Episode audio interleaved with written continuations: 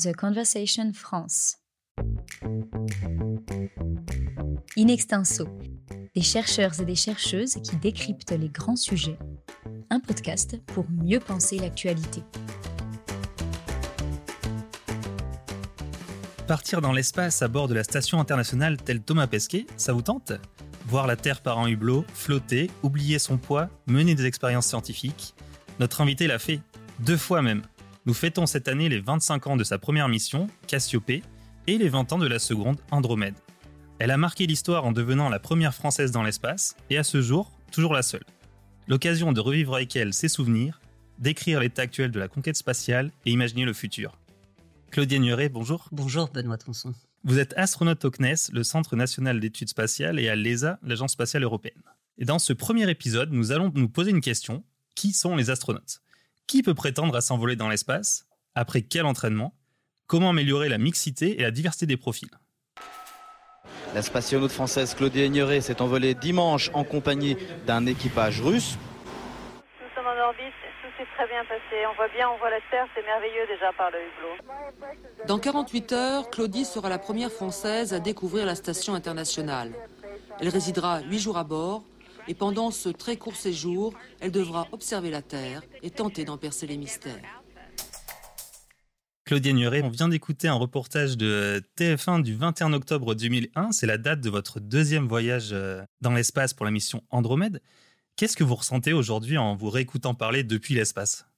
Depuis l'espace, euh, je, ressens la même, euh, la même magie, la même fascination. C'était vraiment des moments exceptionnels. On est très peu à les avoir vécus. Je crois qu'on est 570 dans, le monde, avoir la chance d'être euh, en orbite. Donc c'est beaucoup de, de bonheur à y repenser et puis surtout beaucoup d'intérêt à suivre ce qui se fait aujourd'hui, parce que bien évidemment, entre ces vols, il y a 25 ans et il y a 20 ans, ben, beaucoup de choses ont, ont, changé. La science est toujours au cœur de, de l'aventure, mais les outils, la façon d'y parvenir, les profils de ceux qui seront à bord ont bien changé depuis 25 ans. Et justement, on va y revenir tout au long de ce podcast. Mais pour démarrer, racontez-nous comment vous êtes devenu astronaute. Comment devient-on astronaute J'avais dans la tête, depuis l'âge de 12 ans, en fait, petite fille qui a eu la chance de voir en juillet 69 à la télévision le premier pas de l'homme sur la Lune. Donc voilà, une graine de rêve, de possibilité pour quelque chose qui pense, qu'on pensait absolument impossible de devenir une réalité. Et quelque chose qui a nourri vraiment mon imagination d'enfant et, d'adolescent. Donc euh, ça, la maturation de cette aventure-là s'est faite dans ma tête d'enfant et elle a rencontré un jour l'opportunité, avec l'affichage dans l'hôpital où je travaillais, puisque je suis rhumatologue, d'un appel à candidature du CNES qui recherchait des astronautes, en particulier des docteurs. Et voilà, le rêve était à la porte. Je suis rentrée. Vous n'avez vraiment pas hésité avant de, avant de candidater? C'était pour moi une, une évidence. C'est vrai, la rencontre de ce rêve d'enfant, l'opportunité, tout ça ayant maturé pendant des années et des, des, années, puis je dirais la disponibilité. J'étais disponible pour tenter cette aventure. Qu'est-ce qui était demandé à cette époque? La sélection de 85, c'était déjà une sélection où il y avait une ouverture vers des profils différents. Euh, des militaires, bien sûr, comme les sélections précédentes. On a tous à l'esprit Jean-Loup Chrétien, le premier Français dans l'espace. Donc des pilotes de chasse, pilotes d'essai. Mais là, c'était déjà ouvert des profils civils. Et parmi les profils civils, des profils d'ingénieurs, des profils de chercheurs, des profils de, médecins. Donc euh, voilà, je couchais la case euh, civil, médecin et passionné d'espace. Vous écoutez In Extenso, le podcast qui donne la parole à la recherche. Donc finalement, vous êtes reçu dans une première phase. Et à ce moment-là, quels tests ont subi? Alors je crois que vous avez fait un peu le tour de France des, hôpitaux militaires. Il y a eu 1000 candidats à cette euh, sélection de 1985 par le CNES. Parmi ces 1000 candidats, 100 candidatures féminines, donc 10%. On verra que ça progresse un petit peu, et c'est bien. Et euh, une fois que vous avez fait la candidature, on appelle un certain nombre de postulants pour passer des tests, des examens complémentaires, de façon à savoir si on a la, la fibre du, de l'astronaute pour réaliser la mission. Il y a bien sûr un niveau de conditions physiques, parce que vous allez être amené à subir des contraintes physiologiques, donc des tests. Vous étiez une grande sportive? On est tous des sportifs. Vous aviez quel âge d'abord à cette époque-là? Alors, j'ai candidaté en 85, j'avais donc 28 ans à ce, à ce moment-là. J'étais une ancienne sportive gymnaste de compétition et puis euh, pratiquante régulière de, de, sport, en particulier de semi-marathon euh, d'entraînement. Donc bonne condition physique, mais ça suffit pas parce que les contraintes de la phase dynamique du vol, eh bien, c'est des facteurs de charge, donc tests en centrifugeuse, et puis des tests en tabouret tournant pour les problèmes de mal de l'espace, tests en caisson de décompression euh, pour euh, bien réagir et bien supporter une dépressurisation éventuelle. Enfin voilà, tout un ensemble de tests physiologiques. Et bien évidemment, la psychologie, la psychométrie en test individuel savoir euh, vos capacités, vos habiletés cognitives, euh, pour euh, réagir vite hein, et analyser les situations. Et puis des tests de psychologie de groupe parce que vous allez vivre en équipage dans des conditions hostiles, précédées par des phases d'expatriation assez longues. Donc voilà, comment supporter ce changement de vos conditions de, vie. Et une fois que vous avez passé tout ça, en le tour des hôpitaux militaires, effectivement sur toute la France à l'époque, eh bien, l'entonnoir euh, permet de laisser passer quelques postulants pour la phase finale, qui est celle des interviews. Interviews auprès de vos collègues scientifiques, interview par rapport aux médias, justement, avec cette capacité de pouvoir être euh, un transmetteur de messages, un ambassadeur. Ah, des tests vis-à-vis des médias dans un premier temps, d'accord. Absolument. Et puis, euh, au final, ben, la dernière interview, c'est avec le directeur général et l'ensemble de ceux qui voilà, vous amèneront à accomplir la mission. Et finalement, vous êtes sélectionné avec d'autres euh, candidats astronautes Vous étiez combien à ce moment-là? En 85, nous avons été sept à la sélection avec trois profils militaires et quatre profils de scientifiques, dont deux médecins, un vétérinaire et un physicien. Et là, l'entraînement commence. Il a dû être assez intense, en hein, cet entraînement, j'imagine. Alors l'entraînement commence pas tout à fait. D'accord. En 85, voilà, je suis sélectionnée, je suis médecin, sélectionnée en catégorie scientifique. Donc pour être vraiment à l'aise avec la matière scientifique, je décide de faire une thèse de sciences. Donc je suis, euh, j'ai une thèse de neurosciences qui explique le, le bac plus 19 qui fait hurler les enfants quand je suis sur les, sur les estrades. Et puis, euh, vous partez à l'entraînement à un moment donné quand devant vous, il y a la possibilité d'effectuer une mission. Je suis partie à l'entraînement en 92. Euh, à la Cité des Étoiles, près de Moscou. Et j'ai d'abord fait un entraînement comme cosmonaute doublure, c'est-à-dire le backup d'un équipage numéro un, puisqu'on prépare toujours deux entraînements, les missions euh, requérant qu'on puisse les faire partir au, moment voulu avec un équipage en, pleine forme. Voilà, on acquiert des compétences. Et en 96, c'était ma première mission spatiale en numéro un. Cette fois-ci, j'étais plus un candidat astronaute, j'étais un astronaute. Et qu'est-ce qu'on y fait alors à cette cité des, étoiles Oui, l'entraînement la cité des étoiles.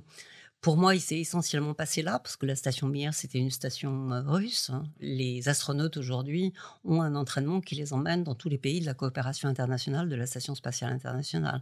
Les États-Unis, euh, l'Allemagne avec le European Astronaut Center de l'ESA, euh, bien évidemment le, Japon, la Russie encore, et puis le Canada pour le bras robotique. Mais nous, à l'époque, c'était essentiellement Cité des étoiles. Donc d'apprendre d'abord apprendre le russe. Ah oui, c'était en russe les tout, était en russe. Euh, voilà, c'était des temps anciens, il y a 25 ans. Mais aujourd'hui, le russe et l'anglais sont les deux langues pratiquées à bord de la station. Donc, il faut les posséder pour se comprendre, pour euh, interagir euh, immédiatement. Beaucoup de cours théoriques, bien évidemment, parce qu'il y a de multiples systèmes dont il faut apprendre les, les, fonctionnements. Vous êtes médecin au départ ou chercheur, mais vous devenez un petit peu ingénieur de systèmes complexes. Vous touchez aux amarrages. Il faut comprendre les phases dynamiques de la mission. Enfin, voilà. Hein.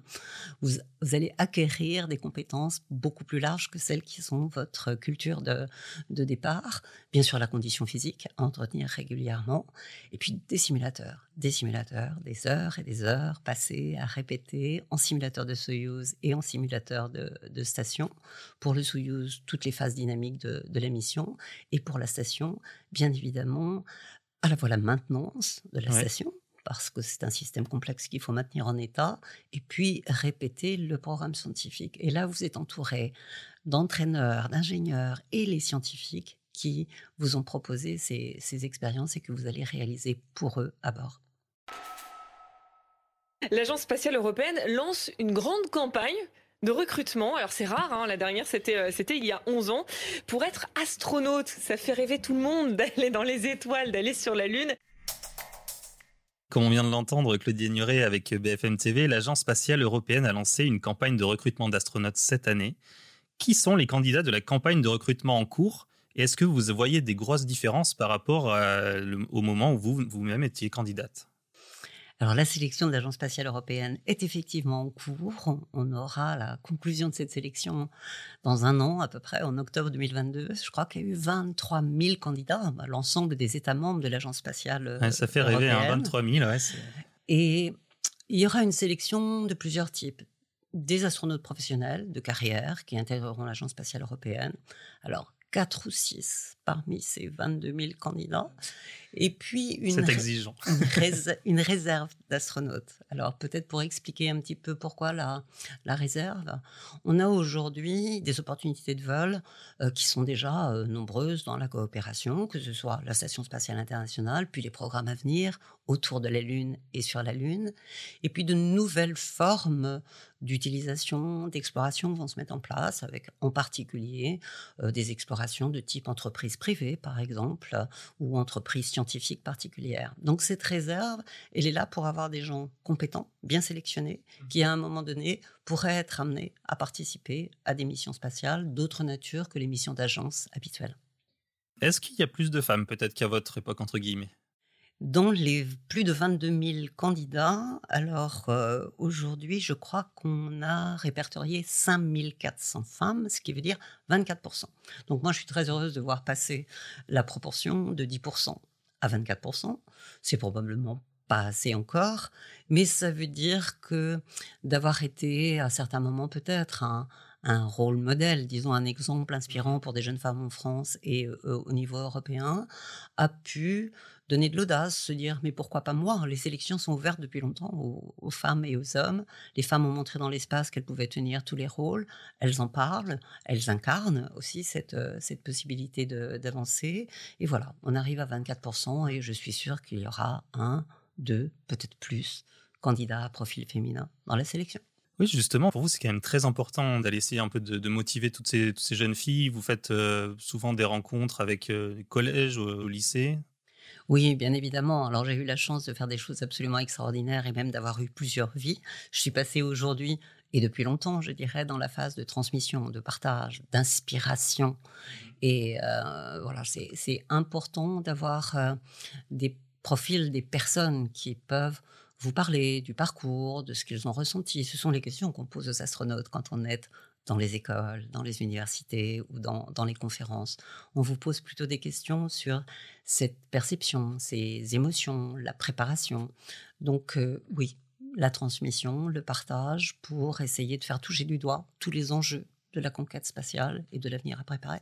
Et justement, vous avez pu avoir des témoignages de jeunes filles qui ont, qui ont au moins tenté, voire euh, réussi à aller dans l'espace et qui vous ont dit ah bah tiens, euh, vous fait rêver. Et, oui, oui, j'en suis très heureuse. Alors, j'ai à la fois, parce que vous l'avez rappelé, c'était il y a 25 ans, des témoignages de mamans qui n'ont peut-être pas à ce moment-là tenté l'aventure, et puis de leurs filles qui ont aujourd'hui euh, effectivement l'âge de se présenter, et j'en ai quelques-unes qui m'ont effectivement contacté euh, avant de se lancer dans la, sélection. J'étais très heureuse de voir cette, euh, cet appétit, ce désir que j'avais pu déclencher.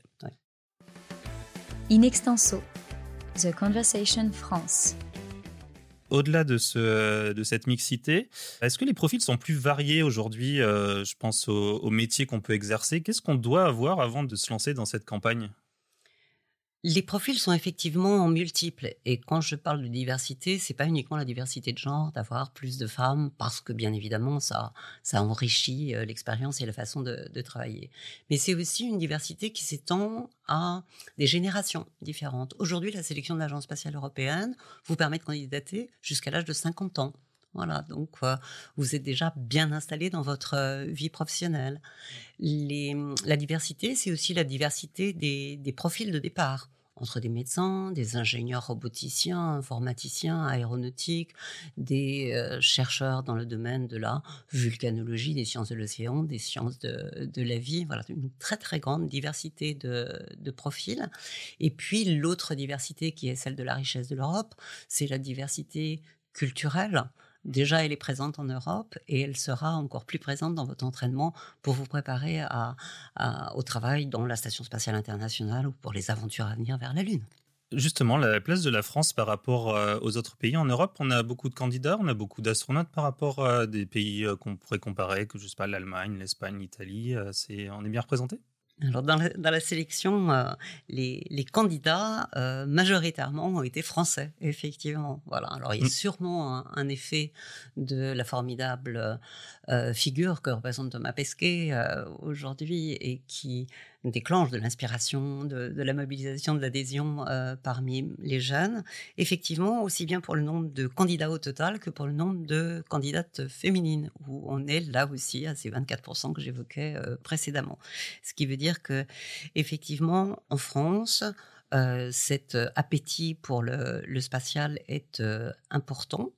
Et la France, on le sait bien, est depuis le départ à la constitution de cette agence spatiale européenne, des programmes euh, européens sont les premiers à avoir volé dans l'espace en 1982, je le disais, avec les, soviétiques euh, à l'époque.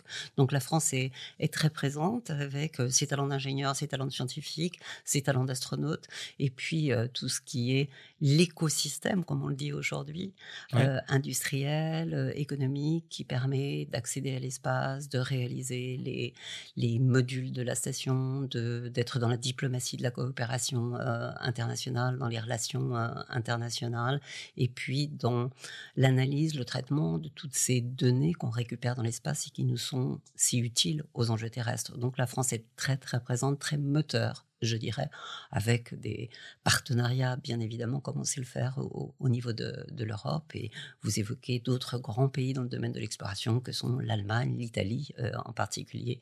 Mais oui, je dois reconnaître que la France est euh, un un impulseur et un moteur, en particulier dans ce domaine de l'exploration.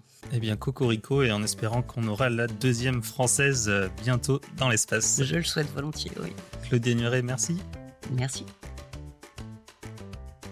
In Extenso est un podcast de The Conversation. Chaque vendredi, la rédaction donne la parole à la recherche pour mieux comprendre l'actualité. Retrouvez l'ensemble des épisodes d'In Extenso et nos autres séries directement sur theconversation.com dans la rubrique podcast.